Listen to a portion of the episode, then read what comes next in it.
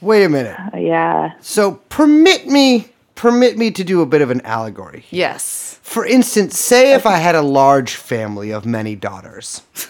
And I was doing some sort of online uh, dating service where I was essentially finding a, a hu- wealthy husband for my hot daughters.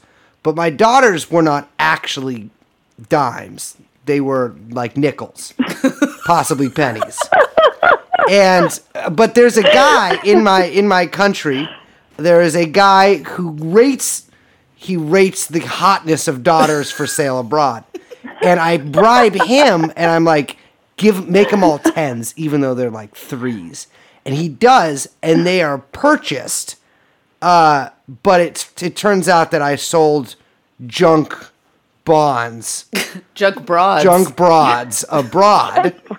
And so the whole uh, wife market collapses.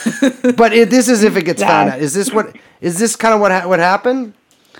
Uh, Uh, that's that- one kind of big short. Listen, if I'm being sexist here, I need it to to work, or else I'm gonna get in trouble for it. Uh, that's kind of what happens. I mean, it's really true that, like, you know, they raided a bunch of junk bonds, triple A, which allowed them to And, be like- used as collateral in what's supposed to be the safest market ever. And then when those went, Yeah. when those were revealed to be junk, it was, I mean, that's you get a crisis of liquidity, right? Yeah. Yeah, I actually I kind of like the comparison.